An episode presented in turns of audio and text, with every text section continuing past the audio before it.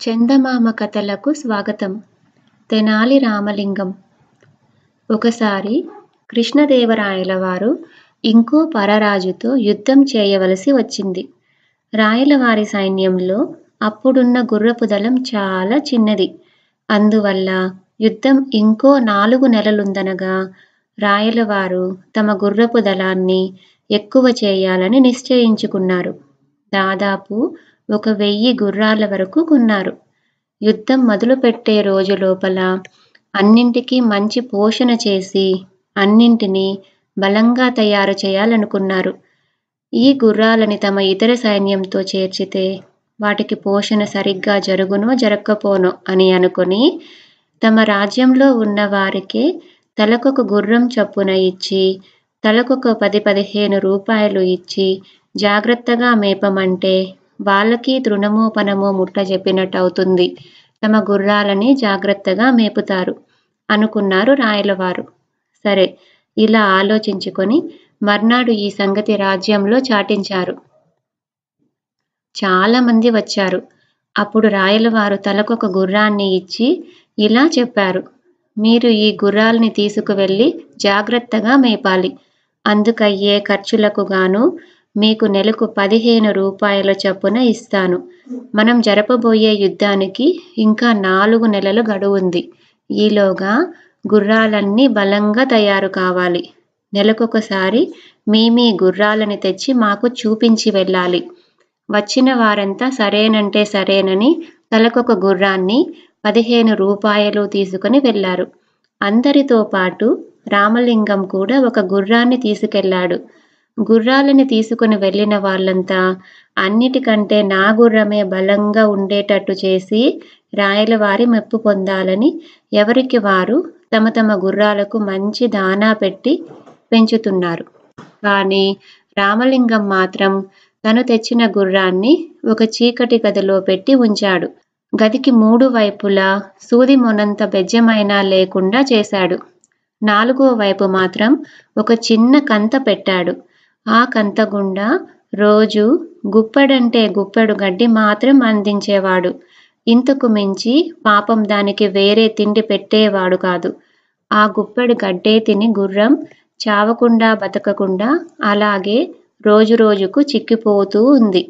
రామలింగం మాత్రం రాయలు వారు ఇచ్చిన పదిహేను రూపాయలు తన ఇంటి ఖర్చు కింద వాడేసుకున్నాడు. ఇంతలో నెల రోజులు పూర్తయిపోయినాయి. గుర్రాలని తీసుకువెళ్ళిన వాళ్ళు తమ తమ గుర్రాలని తెచ్చి రాయల వారికి చూపుతున్నారు. రాయలు అందరి గుర్రాలని పరీక్ష చేశారు. చివరికి రామలింగం వచ్చాడు చేతులు జాడించుకుంటూ. నీ గుర్రమేదో ఈ రామలింగం అని అడిగారు రాయలవారు అయ్యా నా గుర్రం ఇప్పుడు నా మాట వినేట్టుందా?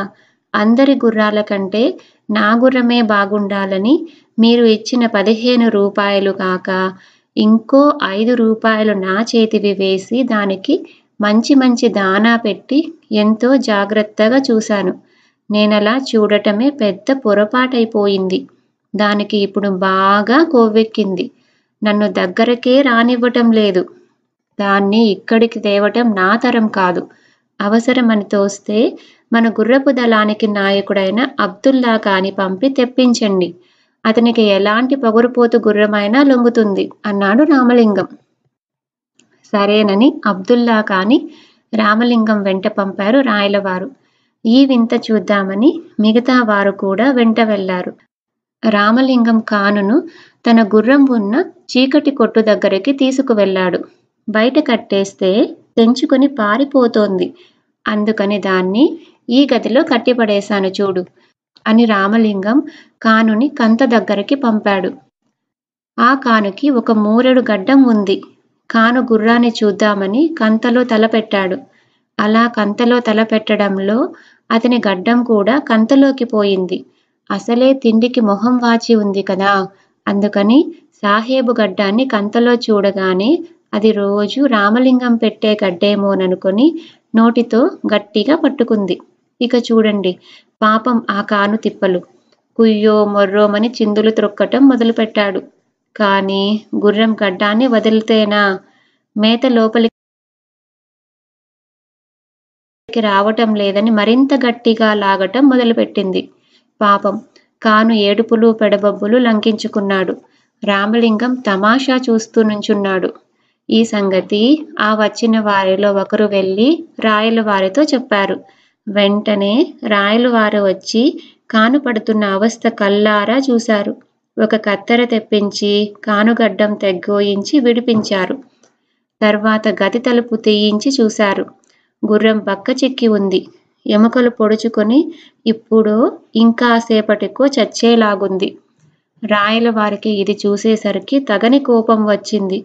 రామలింగం వంక గుడ్లెర్ర చేసి చూస్తూ ఏమిటి రామలింగం ఈ పని? అని అడిగారు. అయ్యా కల్లారా చూస్తూనే నన్ను అడుగుతారు దేనికి? తిండి నీళ్ళు లేకుండా ఇలా మార్చి చంపితేనే దీనికి ఇంత పొగరెక్కి పాపం మన కానుని ఇలా ఏడిపించింది కదా. ఇక కడుపు నిండా తిండి పెడుతుంటే దీన్ని పట్టపగ్గాలుంటాయా? అన్నాడు రామలింగం. కొంచెం కూడా నదరు బెదరు లేకుండా ఆరిని అసాధ్యం మండా ఇదటోయ్ నీ పోషణ అని రాయలవారు పొట్ట చెక్కల ఏటు నవ్వి ఊరుకున్నారు.